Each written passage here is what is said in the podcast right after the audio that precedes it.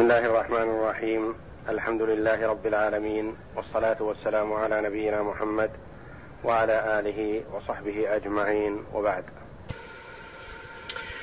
اعوذ بالله من الشيطان الرجيم قالوا يا نوح قد جادلتنا فاكثرت جدالنا فاتنا بما تعدنا ان كنت من الصادقين قال انما ياتيكم به الله ان شاء وما أنتم بمعجزين ولا ينفعكم نصحي إن أردت أن أنصح لكم. إن كان الله يريد أن يغويكم هو ربكم وإليه ترجعون. في هذه الآيات سياق قصة نوح عليه الصلاة والسلام مع قومه ودعوتهم إياه. ودعوته إياهم ومحاجتهم إياه وردهم دعوته. يقول الله جل وعلا قالوا يا نوح قد جادلتنا فاكثرت جدالنا أي قال الملأ من قوم نوح الذين كفروا قالوا قد جادلتنا واكثرت جدالنا يعني جادلتنا خاصمتنا وأردت إلزامنا بقبول دعوتك ولن نقبلها. وما تتوعدنا به من العذاب فأت به إن قدرت. استبطاء للعذاب واستبعادا له. ولعمق تكذيبهم لنوح عليه الصلاة والسلام قالوا له إن كنت قادرا على تعذيبنا أو ما تذكره من وعيد الله بالعذاب لنا فأت به عجل به.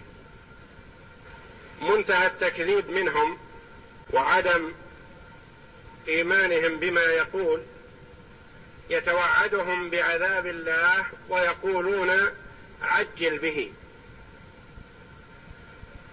فأتنا بما تعدنا إن كنت من الصادقين. في زيادة تحريض. إن كنت صادقا فأت بالعذاب. وإن هذه شرطية وفعل الشرط هي كنت وجواب الشرط محذوف دل عليه ما قبله عند من يقول إن جواب الشرط لا يتقدم على أداة الشرط وفعل الشرط. وأما من يقول وهم طائفة من علماء اللغة قالوا يجوز أن يتقدم جواب الشرط على أداة الشرط وفعله قالوا جواب الشرط فأتنا بما تعيدنا. تقدم على أداة الشرط وفعله. فأتنا بما تعدنا إن كنت من الصادقين فيما تقول إننا إن كذبناك عذبنا. عجل بالعذاب وأت به. قال عليه الصلاة والسلام قال إنما يأتيكم به الله. العذاب ليس بيدي ولا عندي ولا مني ولكنه من الله جل وعلا. متى ما شاء أرسله إليكم. إن شاء عجله لكم في الدنيا وإن شاء أمهلكم في الدنيا وعذبكم في الآخرة فالعذاب بيد الله ولا أدعي أني أنا الذي أعذبكم أو قادر على الإتيان بالعذاب. قال إنما يأتيكم به الله لأنهم قالوا فأتنا بما تعيدنا قال أنا لا آتيكم به وإنما يأتيكم به الله إن شاء. فمتى ما أراد الله جل وعلا تعذيبكم أنزل العذاب بكم. وما أنتم بمعجزين. مهما بلغتم من القوة والإمكانيات في الدنيا فإنكم لا تعجزون الله. يعذبكم بما في أيديكم. يعذبكم بما شاء. قد يعذب بعض الأمم بأضعف خلقه وأقلهم قوة. عذب جل وعلا بالقمل. وعذب بغيرها من مخلوقاته مما ضعف من الخلق. يعذب بذلك أقوى خلقه فهو قادر على إرسال العذاب متى شاء ولا يعجزه شيء جل وعلا. وما أنتم بمعجزين لا تعجزون الله جل وعلا.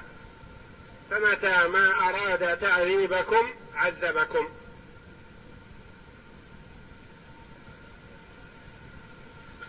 ثم قال جل وعلا عن نوح عليه الصلاة والسلام أنه قال ولا ينفعكم نصحي إن أردت أن أنصح لكم فأنا لا أزال في النصح لكم وتحذيركم ودعوتكم إلى الله لكن نصحي لا ينفع إذا كان الله جل وعلا أراد تعذيبكم. إذا كان الله أراد لكم الضلال فلا ينفعكم نصحي وإلا فأنا لا أزال ناصحا لكم.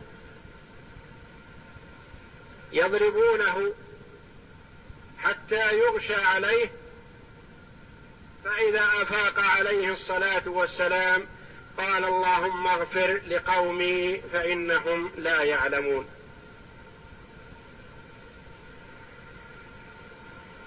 ويدعو لهم بالهداية حتى أيس من قبولهم للدعوة فدعا عليهم بما قص الله جل وعلا في سورة نوح. رب لا تذر على الأرض من الكافرين ديارا. إنك إن تذرهم يضلوا عبادك ولا يلدوا إلا فاجرا كفارا. ولا ينفعكم نصحي إن أردت أن أنصح لكم. إن كان الله يريد أن يغويكم هو ربكم وإليه ترجعون. فالأمر بيده جل وعلا. وما أراده الله جل وعلا كائن لا محالة. إن أراد الله لكم الهداية قبلتم ما دعوتكم إليه. وإن أراد لكم الإضلال فلن تقبلوا. ونصحي سبب وليس بنافع إذا لم يرد الله جل وعلا فيه النفع. فهو عليه الصلاة والسلام مبين والهداية بيد الله جل وعلا. وكما هو معلوم الهداية نوعان هداية بمعنى الدلالة والإرشاد وهذه للأنبياء والرسل وللدعاة إلى سبيل الله بالحكمة والموعظة الحسنة يهدون إلى صراط مستقيم. والهداية بمعنى التوفيق والإلهام وهذه بيد الله جل وعلا.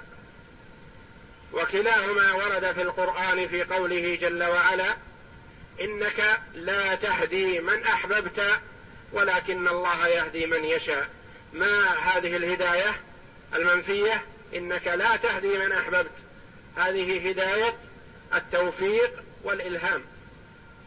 وفي قوله جل وعلا وإنك لتهدي إلى صراط مستقيم. هداية بمعنى الدلالة والإرشاد. ولا ينفعكم نصحي إن أردت أن أنصح لكم إن كان الله يريد أن يغويكم هو ربكم وإليه ترجعون. هو ربكم وهو إلهكم وهو خالقكم وهو المتصرف في عباده جل وعلا. وإليه ترجعون يعني يرجع العباد إلى الله جل وعلا. وفي هذا تحذير لهم لأنكم إذا عصيتم الله جل وعلا فمآلكم إليه. كيف تقابلون ربكم وأنتم قد عصيتموه؟ وإليه ترجعون. ثم قال جل وعلا أم يقولون افتراه؟ قل إن افتريته فعلي إجرامي وأنا بريء مما تجرمون. هذه الآية يرى كثير من المفسرين رحمهم الله بأنها مما قصه الله جل وعلا عن نوح وقومه. أم يقولون أي قوم نوح افترى ادعى أنه مرسل من الله جل وعلا بالنبوة والرسالة والوحي. فالله جل وعلا أمره أن يقول لهم قل إن افتريته فعلي إجرامي إثم افترائي علي. وافتراؤكم أنتم وجرمكم أنا بريء منه. وأنها في سياق قصة نوح عليه الصلاة والسلام مع قومه. وقال بعض المفسرين وهو الذي مشى عليه الإمام ابن كثير رحمه الله على أن هذه الآية معترضة.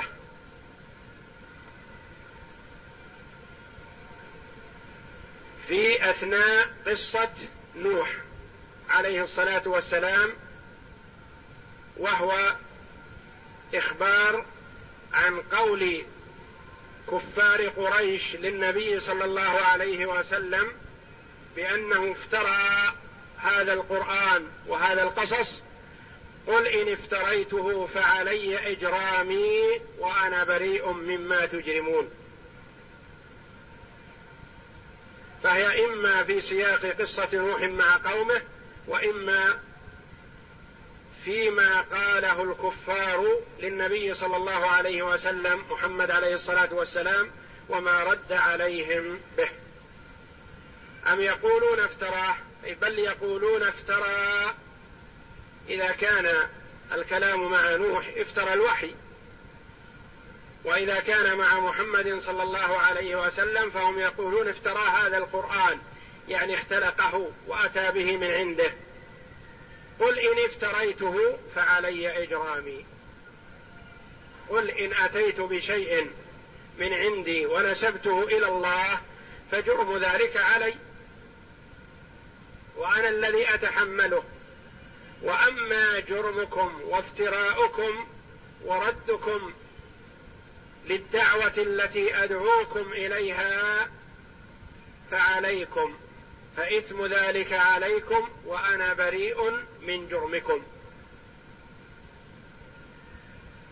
وهذا يقوله المرء إذا كان واثق من طريقته وصحة كلامه. يقول الذي أقوله من الكلام أنا أتحمله وإثم ذلك إن كان فيه إثم فهو علي. وأما إثم إجرامكم فأنا بريء منه.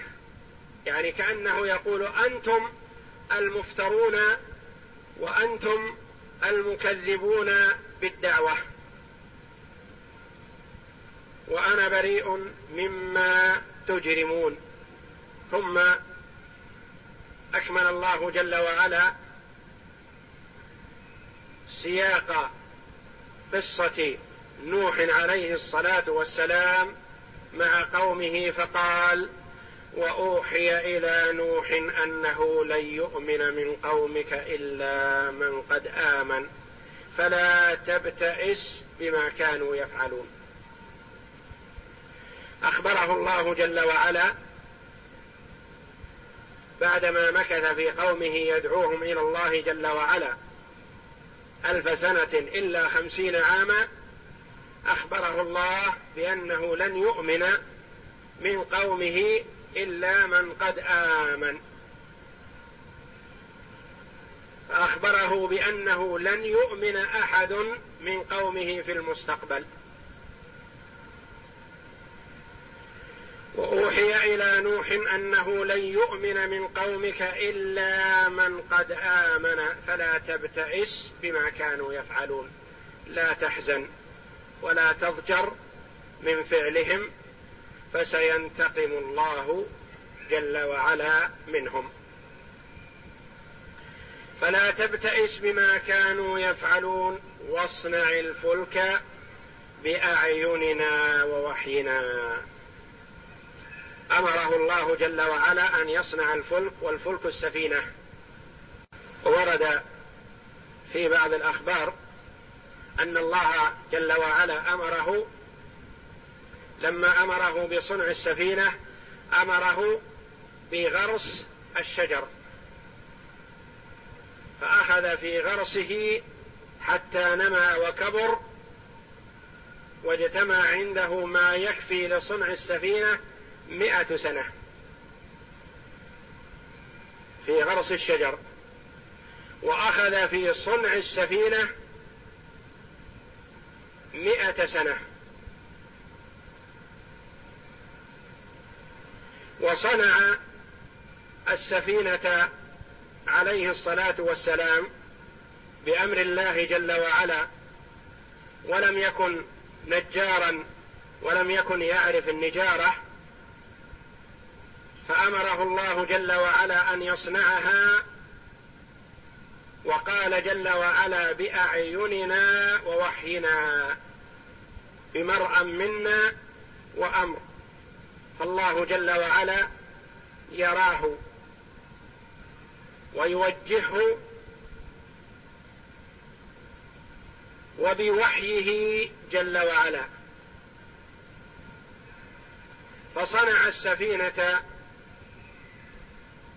قيل طولها ستون ذراعا وعرضها ثلاثون. وقيل طولها ألف ذراع وعرضها ستمائة ذراع. وهناك أقوال بين هذين القولين. قيل طولها ثلاثمائة وقيل طولها ستمائة وقيل طولها ألف ومائتي ومائتا ذراع. والعرض قيل ستون وقيل ثلاثمائة وقيل ستمائة. واتفقت الأقوال المنقولة في ارتفاعها ثلاثون ذراعا. ثلاث طبقات. طبقة للوحوش والدواب وطبقة لبني الإنسان الوسطى والطبقة الثالثة للطيور. قال الله جل وعلا له ولا تخاطبني في الذين ظلموا إنهم مغرقون. لا تطلب مني إمهال الظالمين فقد تحقق نزول العذاب بهم ولن يمهلوا. فقيل المراد بالذين ظلموا جميع من أعرض عن قبول دعوة نوح عليه الصلاة والسلام. وقيل المراد في قوله جل وعلا ولا تخاطبني في الذين ظلموا من أهل بيته عليه الصلاة والسلام وهم امرأته وابنه. فقد كانا من الظالمين ومن الغارقين الهالكين. لم يقبلا دعوة نوح عليه الصلاة والسلام. زوجته وابنه. فقد حكم الله عليهم بالضلال والبعد عن رحمته. ولا تخاطبني في الذين ظلموا إنهم مغرقون. قال الله جل وعلا ويصنع الفلك. يصنع السفينة. أعرض وانتهى عن دعوة قومه وأقبل على صنع السفينة. ويصنع الفلك وكلما مر عليه ملأ من قومه سخروا منه. كلما مر عليه جماعة من قومه من كبرائهم سخروا من نوح. قالوا له انتقلت من النبوة والرسالة إلى أن كنت نجارا وكأنهم ظنوا بذلك صدق زعمهم بأنه ليس بصادق. فكانوا يسخرون منه سخرية المتعالي على الضعيف. والسخرية غالبا تصدر من قوي لأضعف منه ولا يسخر الضعيف بالقوي فهم يظنون أنهم الأقوياء وأن نوحا غير صادق في رسالته ونبوته وأنه انتقل من مهنة إلى مهنة. من ادعاء النبوة إلى أن أصبح نجار. وكلما مر عليه ملأ من قومه سخروا منه استهزاء. قال إن تسخروا منا فإنا نسخر منكم كما تسخرون. أنتم الآن تسخرون منا والحقيقة أنا سنسخر منكم نحن. متى؟ حينما ينزل العذاب بكم.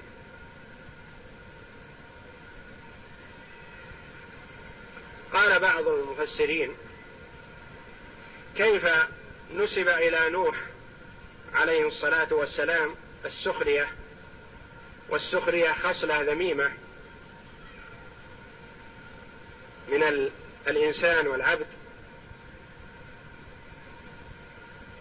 فكيف تصدر من الأنبياء والرسل عليهم الصلاة والسلام؟ والجواب أن هذا من باب المشاكلة. فسخريتهم هم به بغير حق. وتكذيب للنبوة والرسالة وهذا ظلم وتعدي وجهل منهم. وأما سخريته بهم عليه الصلاة والسلام حين ينزل العذاب بهم من الله فهذا ليس في الواقع سخرية. وإنما هو انتصار للمؤمنين وإهلاك للظالمين وسرور بنصر الله جل وعلا لأوليائه وخذلان أعدائه. وسميت الثانية سخرية من باب قوله جل وعلا وجزاء سيئة سيئة مثلها. والأخرى ليست بسيئة بل هي أخذ بحق وثار. فكذلك هنا. فإنا نسخر منكم كما تسخرون فسوف تعلمون من يأتيه عذاب يخزيه.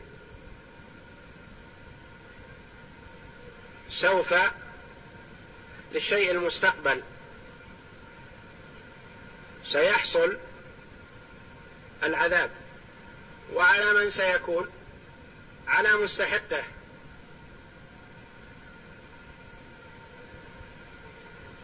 والعذاب خزي في الدنيا. ثم عذاب في الآخرة.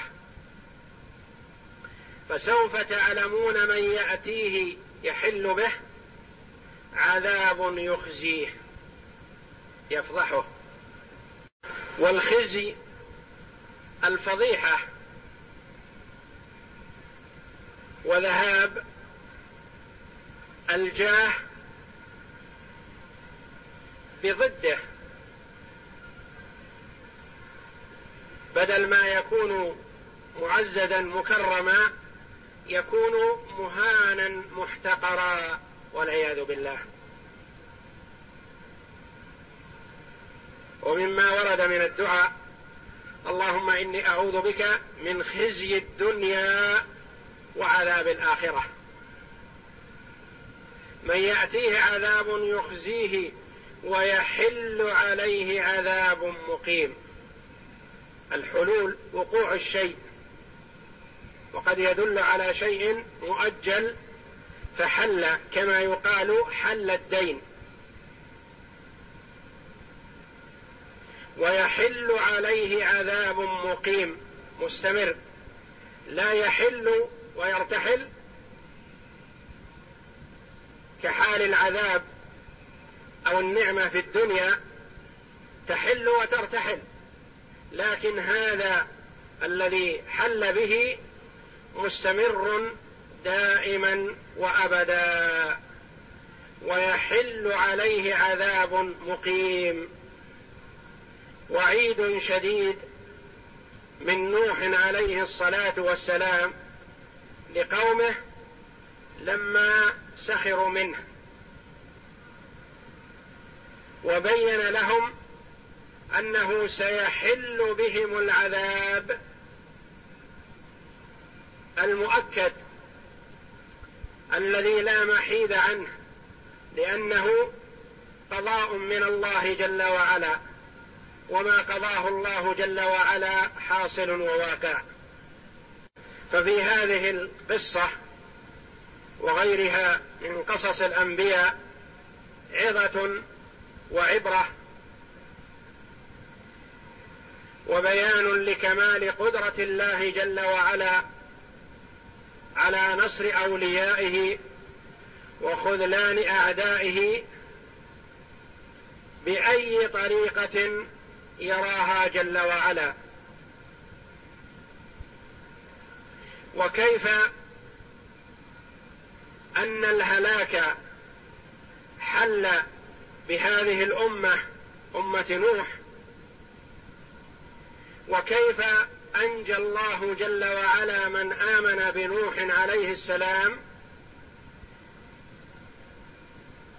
فالهلاك كان بالماء والنجاة كانت بالسفينة التي أمر نوح بصنعها ولم يكن البشر يعرفونها من قبل.